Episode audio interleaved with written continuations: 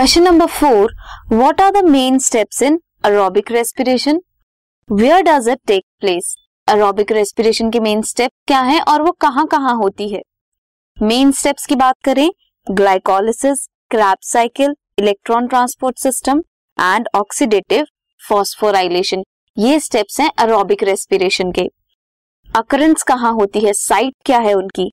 Cytoplasm में होती है ग्लाइकोलिसिस क्रैब साइकिल होती है मैट्रिक्स ऑफ़ माइटोकॉन्ड्रिया में। Electron transport system inner membrane of mitochondria में होती है। ऑक्सीडेटिव फॉस्फोराइलेशन होती है। सो so, ये है क्वेश्चन नंबर फोर जिसमें हमने फाइव रिएक्शन स्टेप्स जो हैं फाइव मेन स्टेप्स जो हैं एरोबिक रेस्पिरेशन में उनकी साइट्स के बारे में बताया। क्या है मेन साइट साइटोप्लाज्म में ग्लाइकोलिसिस मैट्रिक्स में Krebs cycle inner membrane of mitochondria में ETS and F naught F N particle जो है इनर माइटोकॉन्ड्रियल मेम्ब्रेन के, वहाँ पे oxidative phosphorylation